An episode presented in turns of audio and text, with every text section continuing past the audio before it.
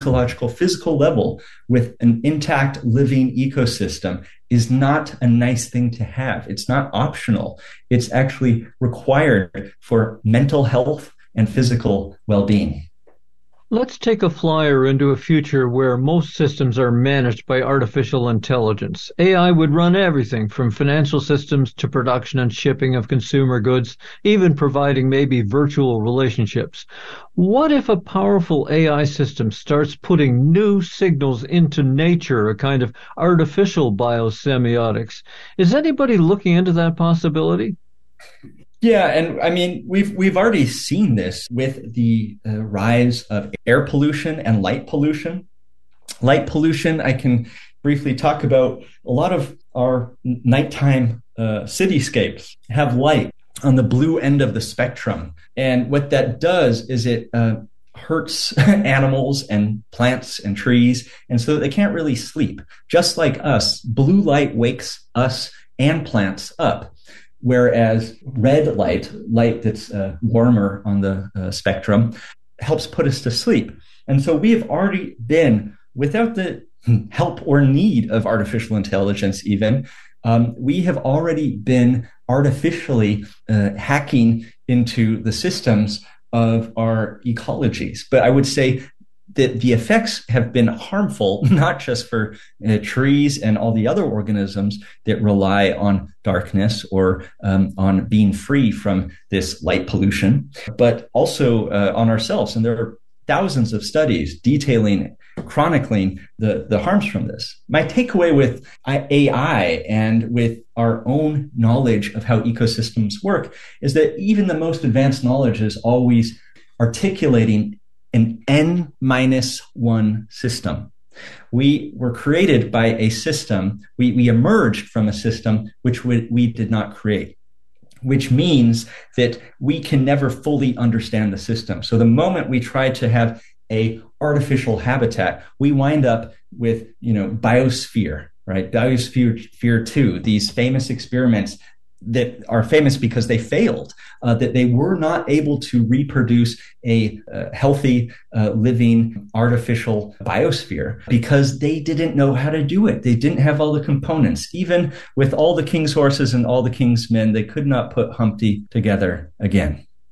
We have been talking with Yogi Hendlin, a California environmental philosopher and public health scientist, transplanted to Erasmus University in Rotterdam. You can find links to follow up on this discussion in my show blog at ecoshock.org.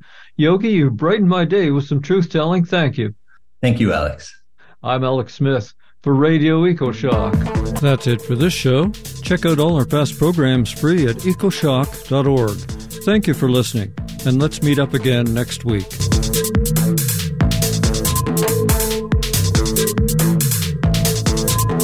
This is Norman Sylvester, the Boogie Cat. You're listening to KBOO Portland 90.7 FM Community Radio.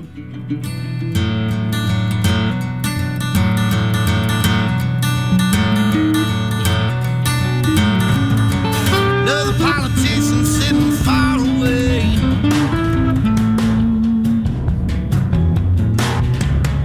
This is the battleground. Hi, I'm Jeff Rosenberg. Tune in to the Song Circle every Friday afternoon at 1:30 p.m. Turn their backs on the grisly scenes, traced to the privileged sons. And your death will come soon. You never know what you'll hear next.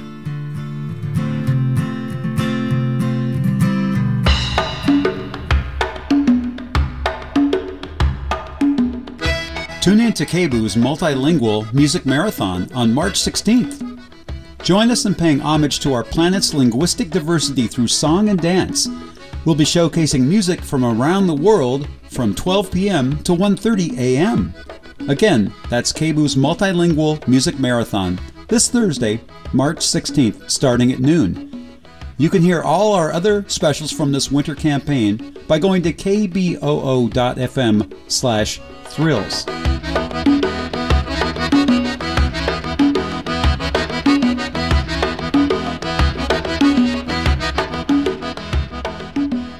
Welcome to Between the Covers on KBOO Portland 97 FM. I'm your host this week, Avi Marr.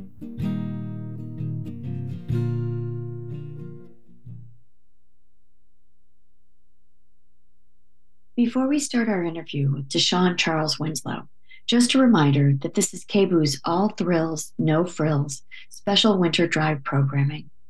Help us reach our goal of $17,000 before March 25th. You can go to kboo.fm slash give or text KBOO to 44321. And thank you. Our guest today is novelist Deshawn Charles Winslow.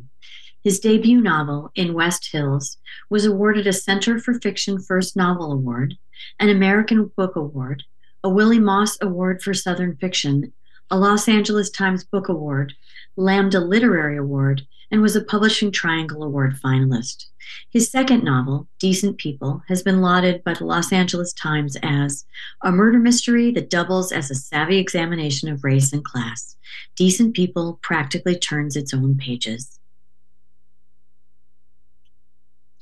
Welcome to Between the Covers, Deshawn Charles Winslow. Thanks for having me. Um, how did Decent People take shape as a as a second book after the publication of In West Mills? Well, it started out as a book about three people who drowned accidentally. Um, I learned a few years ago, I learned that in the real town of South Mills, North Carolina, uh, there was an accidental drowning of three elderly women who carpooled to church every Sunday.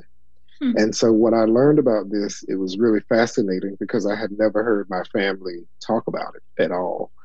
And so, I started to do a lot of research, but I never did because I decided that I I was probably going to change the identities of the characters anyway. And so, I just I left myself with this accidental drowning and i said i'm going to build a world around it you know? And i also was interested in bringing back eunice breezy and leroy. And so i you know had to figure out a way to to make all of that work. And so the book was not originally going to be a murder mystery at all. Uh, when i started to write i realized that i was i was bored with it. And i couldn't you know i just couldn't get into it. I was not excited about any of the characters. And but when I decided to change it to a murder mystery, that's when things really got going for me. And I started I started writing almost every day. But it was it was rough in the beginning because I had a very, very broad idea and I just it didn't have an engine behind it. But changing the three accidental deaths to a murder that got that got me going. It's Breezy, Eunice, and Leroy. How were they yeah. the three that stayed with you after in West Mills? What was the, what was your thinking after? I think a lot of it is because Leroy's experience was similar to my own um, upbringing, very very different. Like my parents never tried to have me converted or anything like that. But but I was a queer teen, you know, trying to trying to to fit in as best I could in a place where where it was you know very well known and and commonplace for queerness to be criticized. And so I knew how he I knew how he felt, you know. Um, so that's that was part of the reason. And I you know, if in West Mills had been longer, I may have spent more time with in that household with Eunice, Breezy, and Leroy. But um, I didn't want that. I didn't want them to take over the book. Mm-hmm. So I said, "Yeah, I'm going to come back to this to this nuclear family." Uh-huh. Uh-huh. Yeah. So, one of the dimensions of your writing that many of us fans rave about is your creation of place. I spoke to another author a while back, Omar El-Akkad, and he grew up in these very distinctly discrete, different places across his lifetime. And he talked about how much he envies writers who are kind of so deeply of the place they grew up can you talk about how your North Carolina upbringing lives in you and how you see the world as you as you write about it? Sure. I think so I grew up in Elizabeth City, which is also a small town. It's not as small as West Mills, but it is a small town where people sort of, at least when I was growing up, people sort of had a good idea of who had grown up there and whose family had long histories versus people who were new there because of the university or because of the Coast Guard base. So I find that wherever I live, even when I lived in New York City, I st- find a way in my brain to create small towns of a neighborhood or a building, you know.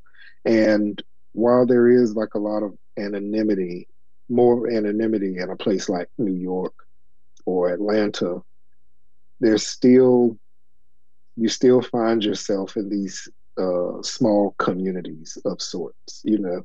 And I think that when I write, I just kind of go back to the way I grew up, you know, um, where everybody knows everybody, everybody's watching everyone. When you you don't think you're being watched, you are, and the smallest detail of where you were seen and at what time can can get around very casually. People aren't even intentionally doing it, you know. So yeah, I think that's how my my upbringing and growing up. I don't know if it's specific to North Carolina, but I think I think southern states have this thing about community that's unspoken. It just kind of happens, you know. Yeah. How would you sort of describe the elements of it about how it how how community functions in the South that is so even if you come let's say to a to a apartment building in New York City that you bring that into your vision. I, I, I love what you're getting at about what actually happens in the community without it ever being um, outwardly named. So I think something more tangible that happens is ideas and ideals get shared, you know, yeah. and and people people sort of jump on bandwagons that they don't necessarily agree with, but they do it to to keep the peace, you know. So for example, homophobia in a small in a small community. I don't think that some of the people who pretend to be homophobic really are. But I think they they want to keep their own standing in the community. They want to maintain their job and their pristine reputations. And so if the majority says homosexuality is wrong, they're going to say the same thing, you know, and just all, all sorts of social social issues. I think that small communities, and especially in the South, where they're being heavily Christian, I think people sort of take on beliefs that they don't necessarily share just to get on and and and be okay. Yeah. Well, in thinking about decent people, uh, what you reminded me of, and it might be a little bit different, was the way people signed on that Limp was guilty. Mm-hmm. Right. And exactly. I like what you're saying about there's a possibility they didn't even believe that, but that was right. what the community was sort of, right? So exactly. Along with this is our narrative now about that crime that makes us feel better is Limp did it. Exactly. Because it's easy, you know, it's really easy. And they have what they think is enough evidence to to be able to feel okay with accusing him. Oh yeah, he said lots of awful things about his siblings. Let's wash our let's put it on him so we can move forward. you know, they're almost doing the same thing the police are doing, the conclusions the police draw about the Harmons, you know. Yeah. Yeah. yeah. Mm-hmm. Sort of take an easy stereotype around drugs and and then they don't have to work anymore. Exactly. Yeah. The community the community members are so similar. They don't want to do the hard work of saying, well, if he was a murderer, he would have done it years ago. Why why now? Versus, you know, they don't want to do that work. They just want to they want to get along with everyone. So they just adopt whatever the the, the, the standard argument or belief is. I see. So that's the kind mm-hmm. of setup of the book is Joe pushing against that that, right. That's her arc is uh, is is going against the community's um, easy answer. Absolutely. Mm-hmm. Yeah. Okay. Secrets and how they affect the people who hold them and who they're hidden from seems to me one of the fabulous themes you do in both books.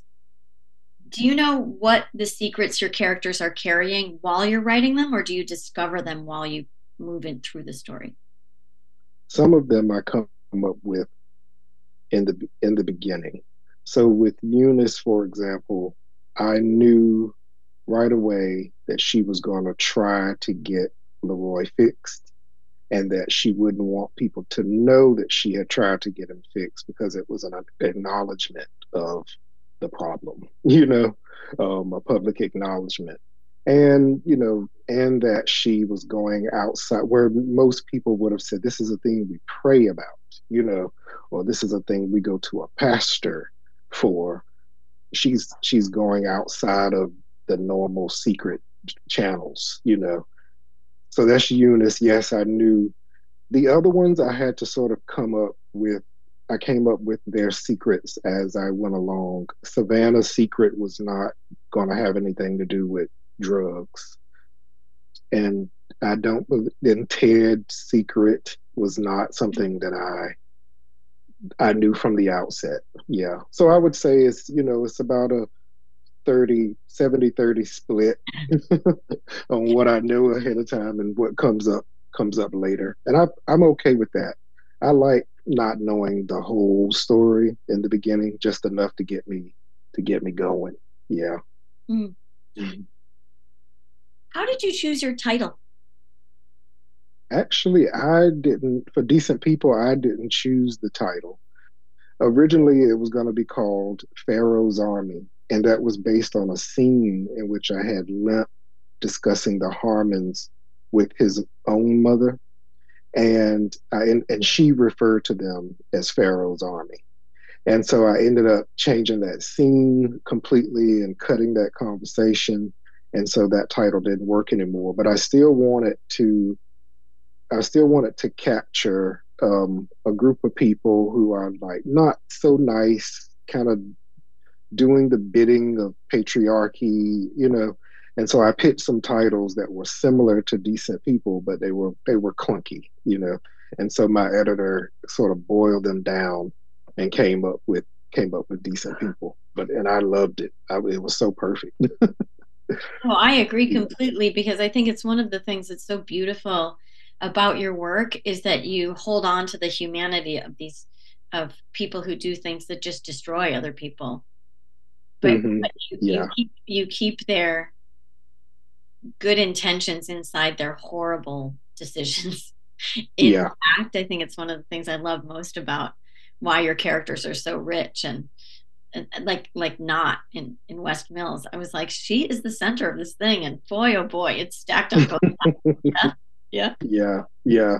Yeah. That's one of the things I wanted to definitely do with decent people. I wanted I wanted all of the characters to have a at least a little bit of likability, you know, um, because they believe that what they're doing is to save someone, you know.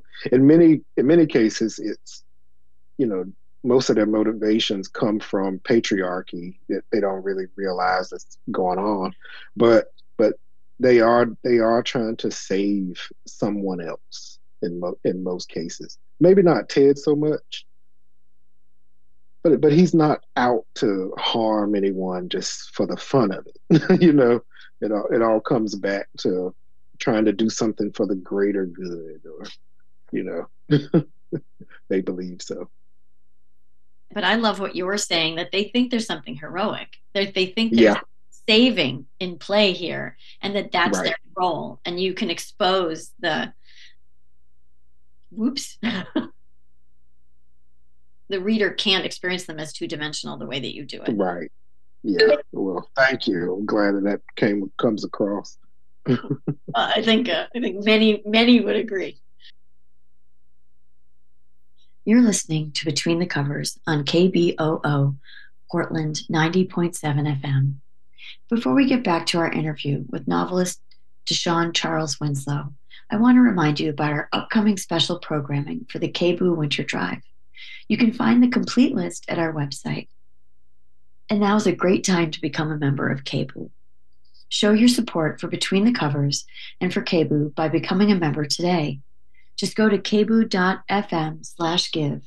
Help us meet our $17,000 All Thrills, No Frills campaign goal. We're community funded, so we need your support to get there. Just go to kboo.fm slash give or text KBOO to 44321. And thank you. So I know you were saying before we started the interview that you the 70s picked itself by the logistics from in West Mills, but Mhm. but it was one of the things that was striking to me of the elements of the place is class and race in the 70s in a small North Carolina town was what you were trying to illustrate. What kind of questions did you sit with with those set of parameters about how this would play out? Well, part of it was aside from the those logistical parameters that I had, I was also curious about what America in general was like after the civil rights movement and with Black Panthers movement, Yeah. you know, starting up and and I, you know, I grew up in a town where race, you know, race wasn't discussed on large on a large level, you know. I you know, I definitely heard you know topics of race relations in the home not very frequently at all. It was mostly around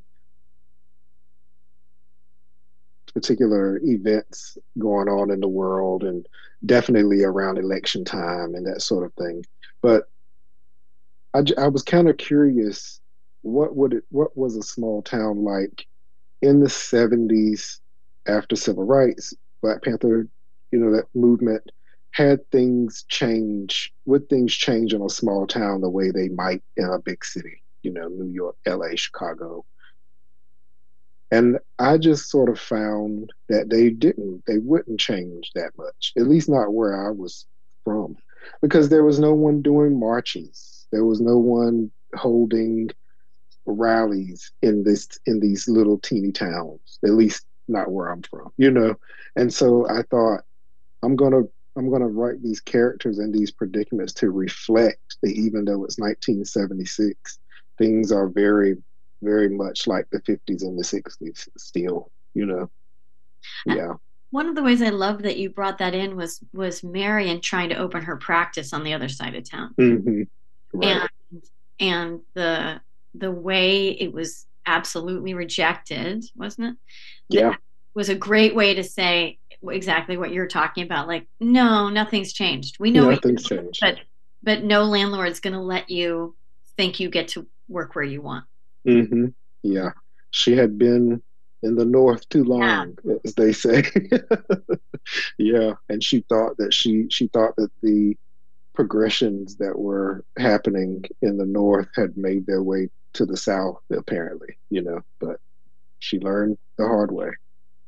and i think that's a that's a really nice kind of humanizing of her as a character because she's a pretty tough character Yes. is is her presumption of her own human rights and how that got no respect at all.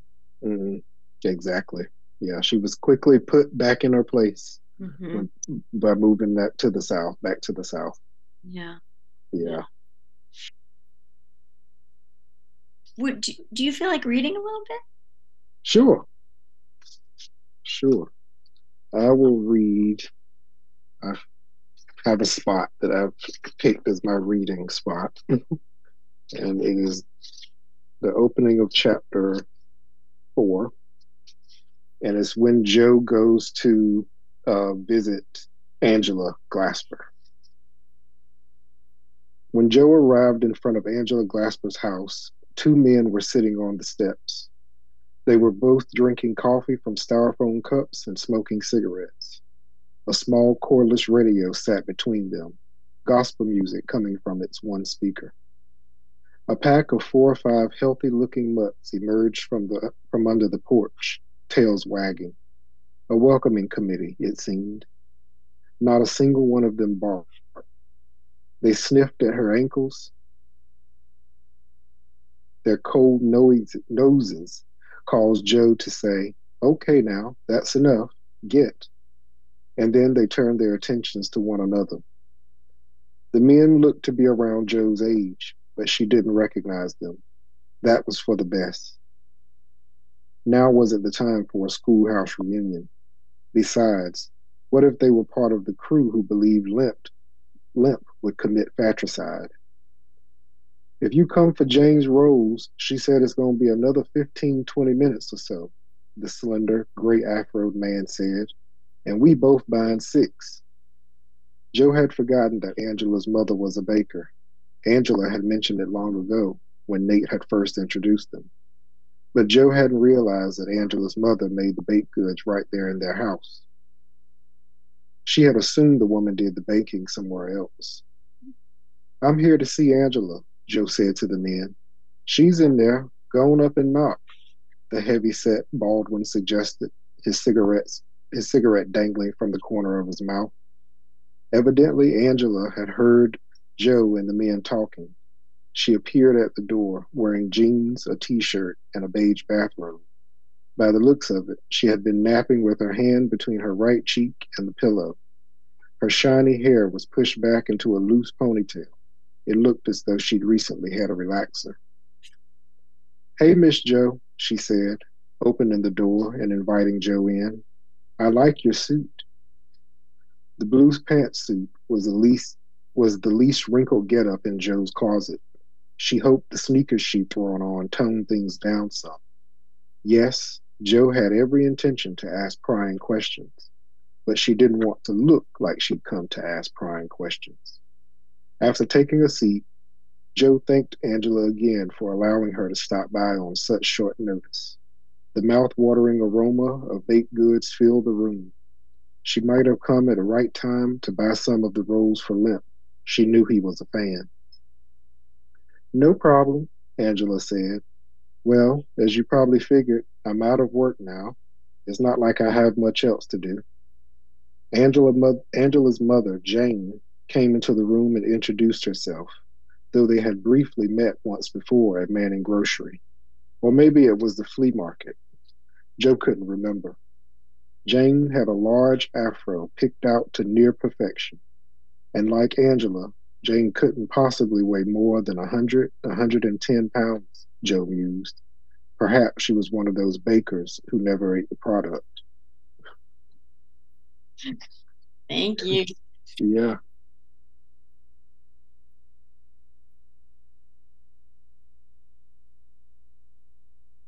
So, when you were growing up in North Carolina, did you always want to write?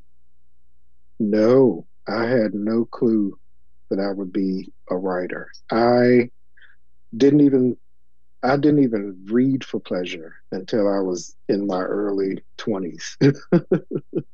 yeah, I didn't grow up in a bookish in a bookish home at all. It was a professor when I went to undergrad the, the first time who sort of turned me on to to reading, and that that was in 1999, I believe. And um, I did not think of writing until, well, I think the idea may have very lightly crossed my mind in 1999 when I started reading Toni Morrison and started to feel like a lot of her characters reminded me of people that I grew up knowing, you know. And so part of me, there was just a little something that said, oh, you, you know, you could try to, you know, these types of characters. You could try to write your own book or story. But I, it wasn't serious. It was just a passing thought. I didn't become interested in writing until 2008 when my father died unexpectedly. And I started to, as a part of the grieving process, I started to write about him in the form of nonfiction. And I sort of just basically switched to fiction. And as the grieving subsided, I stopped writing about him at all. you know, other people and and stuff from my past became more int- or people from my past became more interesting to explore. So that's that's how I got into writing. It was sort of caught it caught me by surprise as well.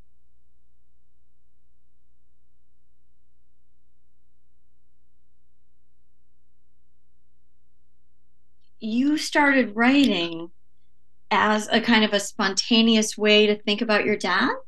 Yeah. Uh-huh. Yeah. I so I grew up with my father in the home. He raised, you know, my parents raised me. Um, and there was a brief period where he raised me alone, about a year and a half, maybe two years. My parents separated and I lived with him. And then they got back together. But I did there was a lot I didn't know about my father because he was, you know, he was already 40 when I was born. He had had pre two previous wives. He had six children before me.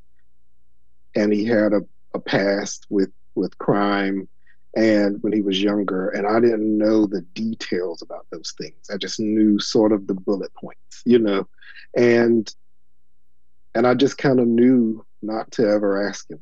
And then when he passed i wanted to know everything you know and i had to, and there was really no one to ask to be honest. There was no one left to ask um, because my older siblings were kids when he was really living it up, you know? so, yeah, so they didn't have exact answers either, you know? Um, and so I just was trying to piece things together, and it was just going to be a, a, a essay, you know, a long essay about my father, sort of, you know, biographical and chronological to the best of my knowledge I did have. And then I started to fictionalize it and then I said, well, maybe the whole thing should just be like a short story, you know, mm-hmm. instead.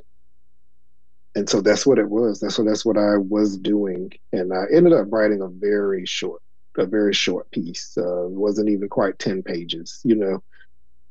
And that's when I sort of abandoned it all altogether. Yeah.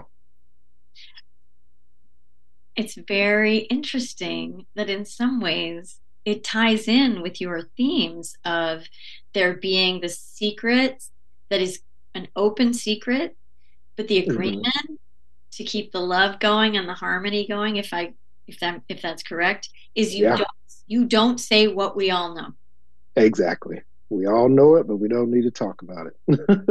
and that and that it isn't until the person passes, and I'm thinking about mm-hmm. it Essie passes away, right? Mm-hmm. It's when the person passes that there's permission for what you always knew to be true to be yeah. really true. Absolutely. Because that's such right. a that's the, what you do so beautifully in fiction.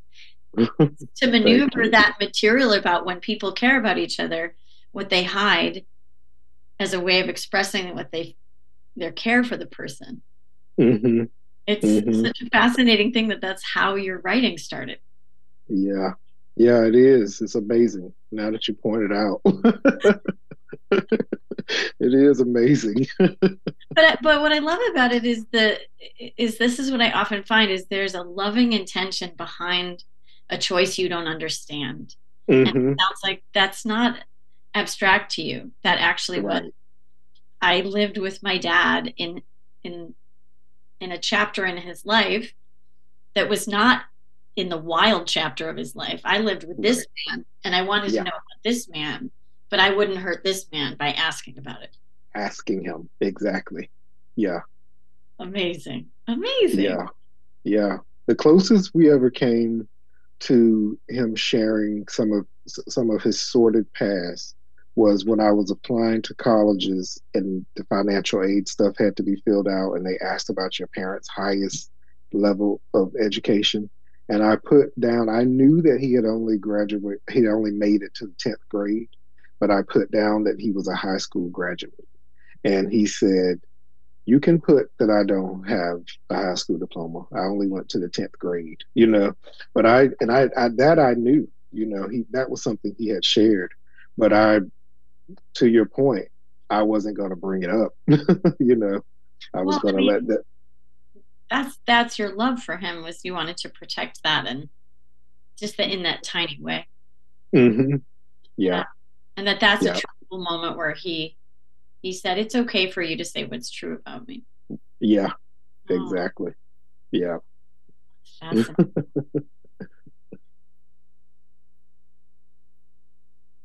You're listening to KBOO Portland at 90.7 FM.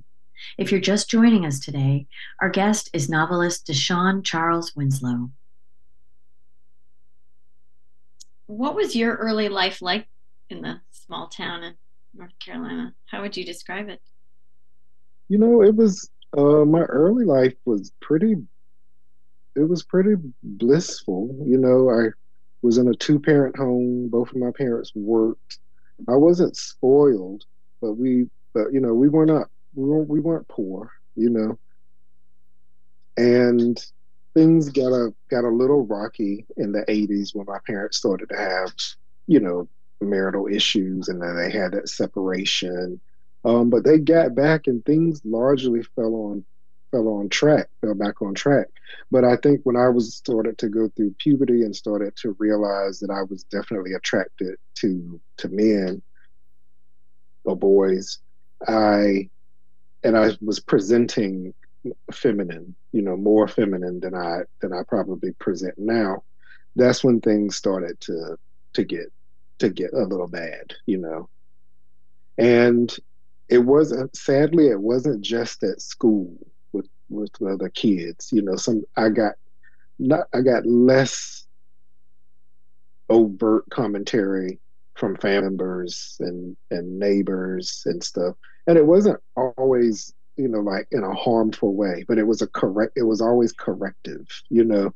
Um, don't don't walk like that. You're walking like a girl. Boys are supposed to walk like this. Boys are supposed to talk like this, laugh like this, and so on, you know.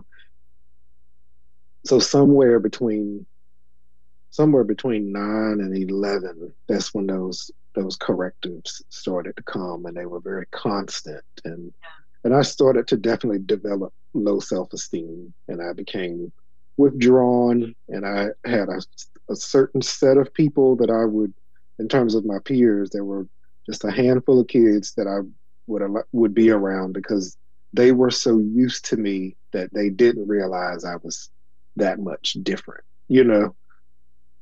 But my teen years were rough. My teen years were rough because everyone was starting to date and and be sexually active and all that stuff, and I and I wasn't for very obvious reasons, you know, because I I was definitely queer and I wasn't going to tell anyone. Yeah.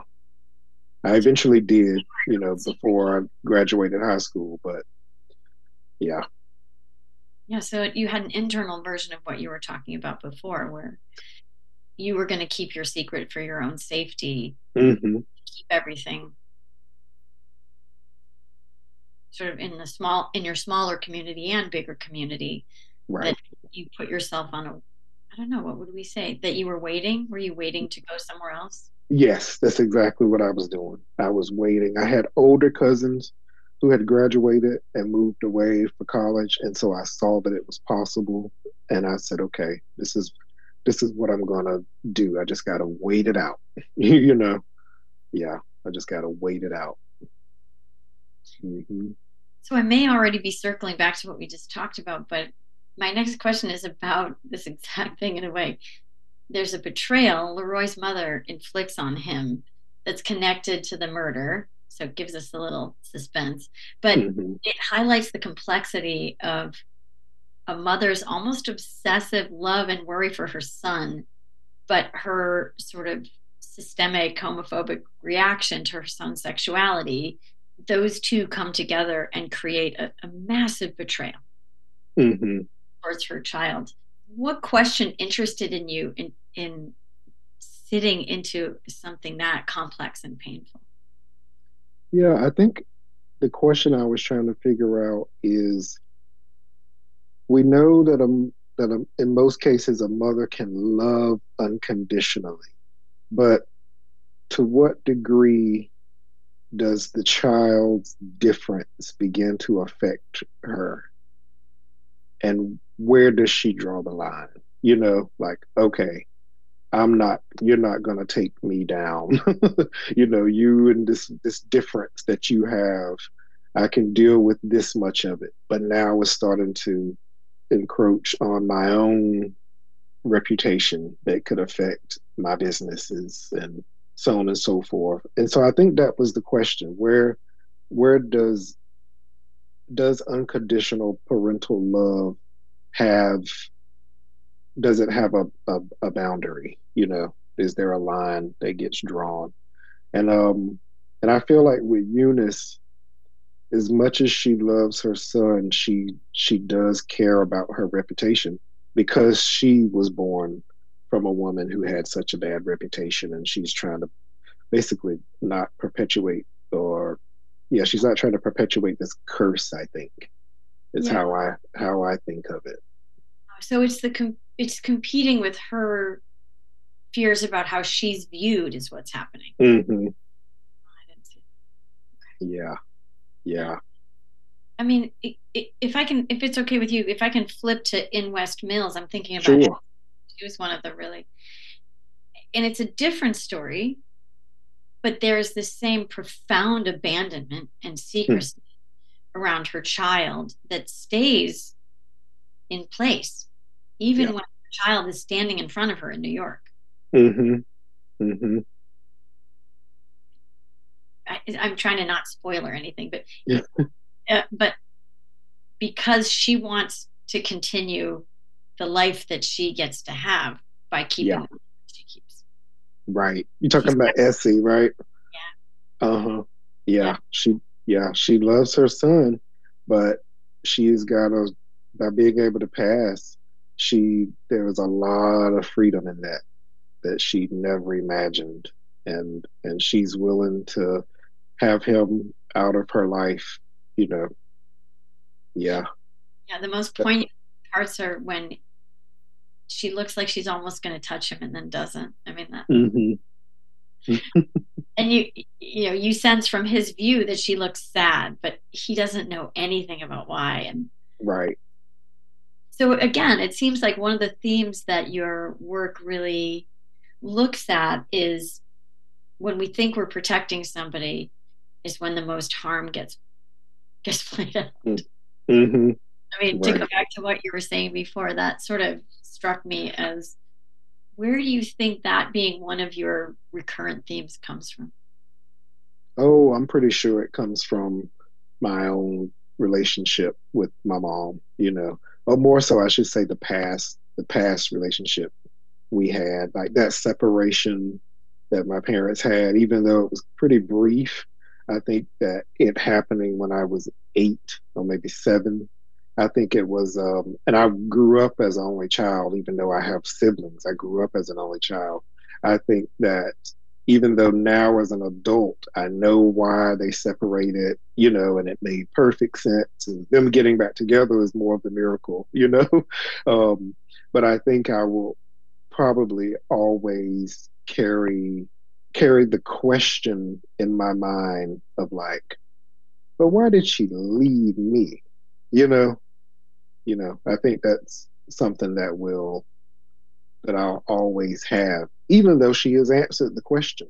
You know, I still think that a part of me wants some other answer. you know, Well, I, I like what you're saying about what what what stays with us, and, and Mhm. it's not the the little old lady in her sweater explains it to grown up me. That's not exactly, our our question. Is what's good enough for an eight year old? What's a good exactly. answer? And there Mhm. isn't one is usually the answer. Yeah, yeah, yeah.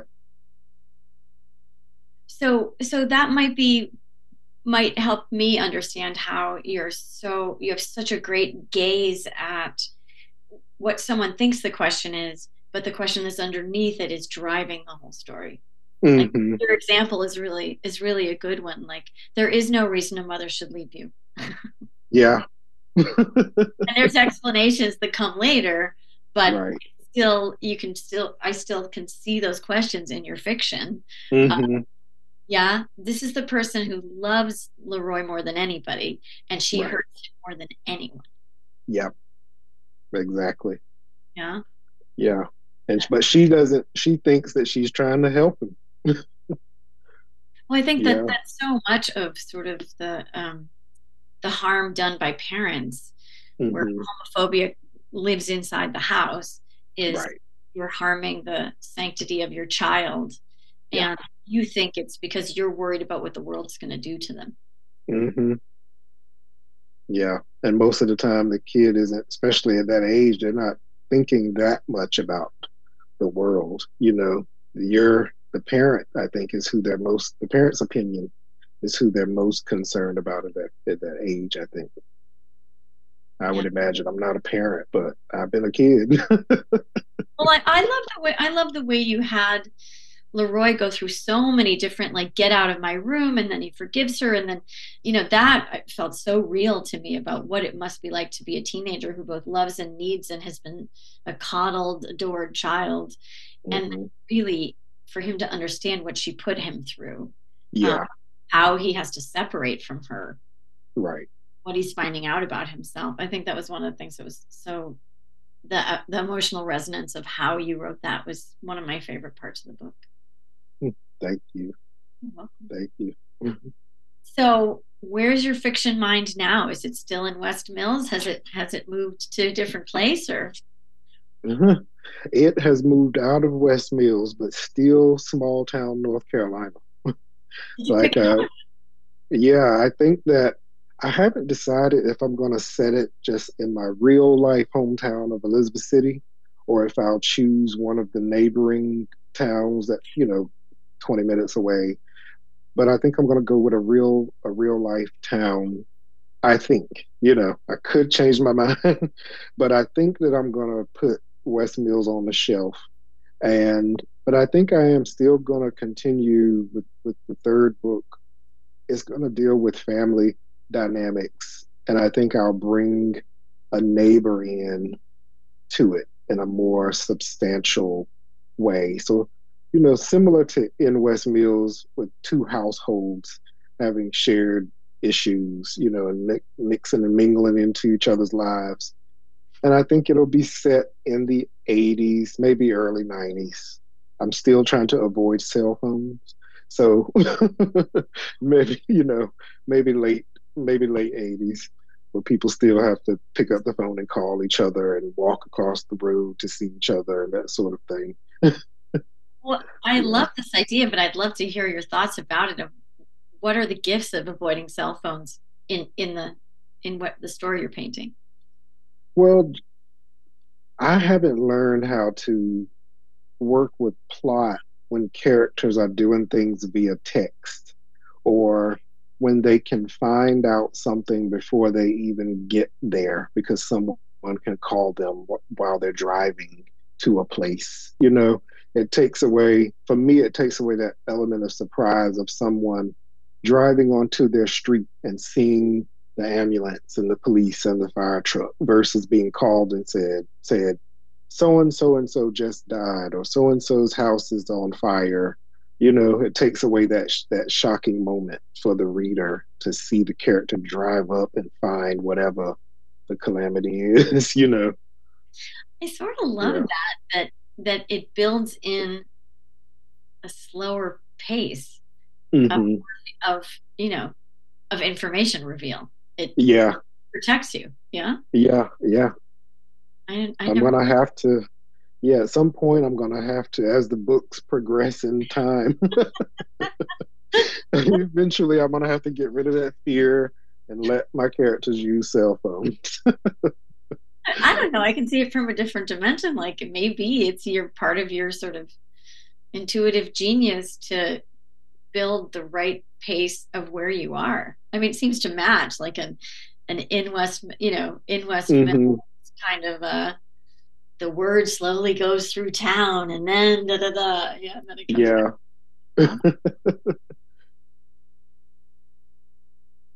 One more reminder if you like listening to Between the Covers, or our other wonderful news, music, and public programming, please consider becoming a member.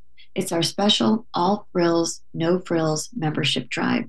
Please help us reach our goal of $17,000 before March 25th. You can go to kboo.fm slash give or text KBOO to 44321.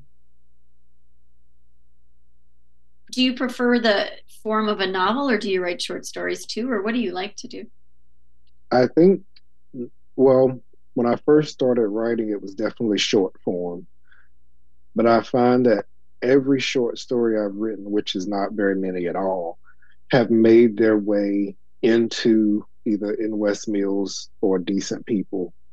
Well, actually, I take that back. Some of them I thought were I was going to use in Decent People, and I ended up not using them, so they're still unused. but I have ideas for those couple of pieces, expanding them into a novel or making them one novel, two characters in one novel. But I, I think I might be a short novel writer. You know, I think that might be it. So, because In West Mills started off as a thirty like five page story, and and I expanded it. Yeah, after lots, I was stubborn, and but after lots of feedback that said this feels like a novel crammed into 30 something pages i said okay well maybe i'll just go ahead and expand it. Did you yeah. feel did you feel um an increased freedom once you had that? Because I, I think so many people are so terrified like i can write a short story but a novel is like a giant thing like yeah. you, and other people feel like oh no this is better i can just do what i want mm-hmm. i did feel freedom once i started to write, I was like, oh my goodness, there's so much backstory I can do now that wouldn't have worked for a story, you know, whole chapters of the past that I can do. Yeah. Yeah. And scenes, lots of scenes, yeah. you know. Yeah. So I was really glad once I decided to give it a shot, I was really glad that I that I did. I would like to try to write a brand new, fresh short story. I'm not promising anyone you know, or myself that I'm going to do it anytime soon. yeah. But um, I, it's a challenge that I would like to sort of overcome. Now I'm sort of afraid of the short story that I'm, you know, that I'm going to not know how to pull back. Yeah. Yeah. Yeah. So, can I circle back to you were saying I wasn't planning on being a writer. Then I was, it was reading that got me just a little bit of an idea. And then a professor suggested, can you, can we go back to your story a little bit about then what sure. Yeah.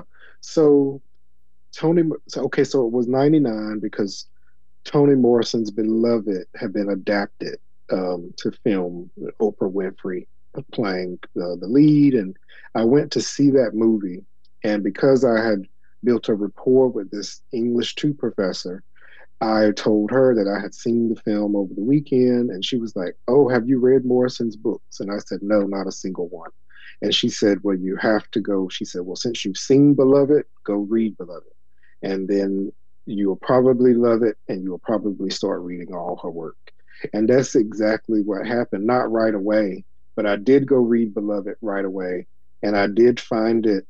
It wasn't exactly accessible. What little reading I did, again, I didn't really read for pleasure, but what re- little reading I may have, you know, done just a little bit on the side was not literary fiction. You know, it was you know more commercial. It was Elan Harris, which is some people say it's literary queer fiction. I didn't you know. But so eventually I did go and start reading Toni Morrison's catalog, not not one behind the other, but I, you know, so anyway, that's what got me into reading for for pleasure.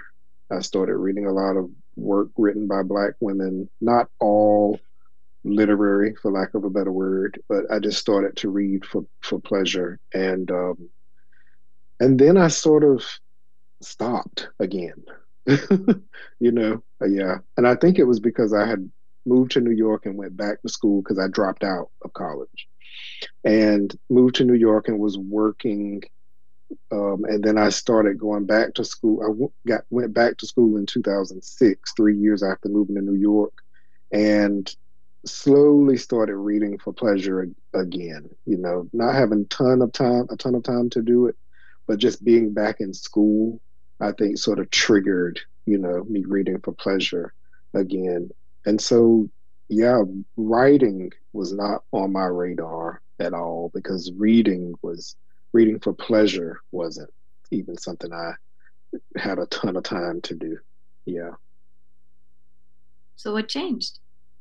Well, in addition to my whole my, my father passing and doing that, I think realizing that I or being told, because I didn't realize it, being told that I had like a knack for it. You know, my teachers, my creative writing teachers, and I was a business major. I forgot to say, I was a business major when I returned to school.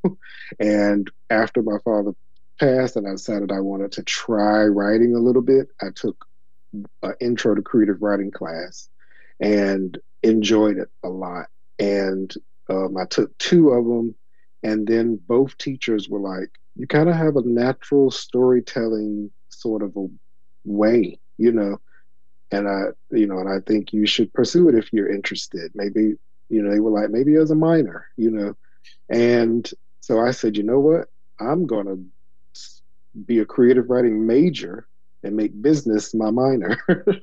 so that's you know that's what I did. But I think it basically it was encouragement. It was someone saying, "No, you you have something. I think you should pursue it." And I did. If those teachers may not have pointed out to me that they recognized something, I may not have continued in creative writing at all. I would probably be working at some bank or something. Well, yeah. well, I love that, of course. But I also love about it that you were able to take that in as mm-hmm. that you could take yourself seriously when you were given that. Listen, you have a voice, and yeah. you, you took it seriously and took yourself seriously enough that you followed followed what felt good about that. I, I love mm-hmm. that story too. yeah, it was still kind of strange to me because I, even though I, so I finished the, the degree in creative writing, I dropped that business minor altogether, and I still didn't feel a ton of confidence. So I didn't apply to MFAs right away. In fact, I applied for an MA because I was like, oh, I can do literature and get teaching jobs and that sort of thing, which I, you know, I did.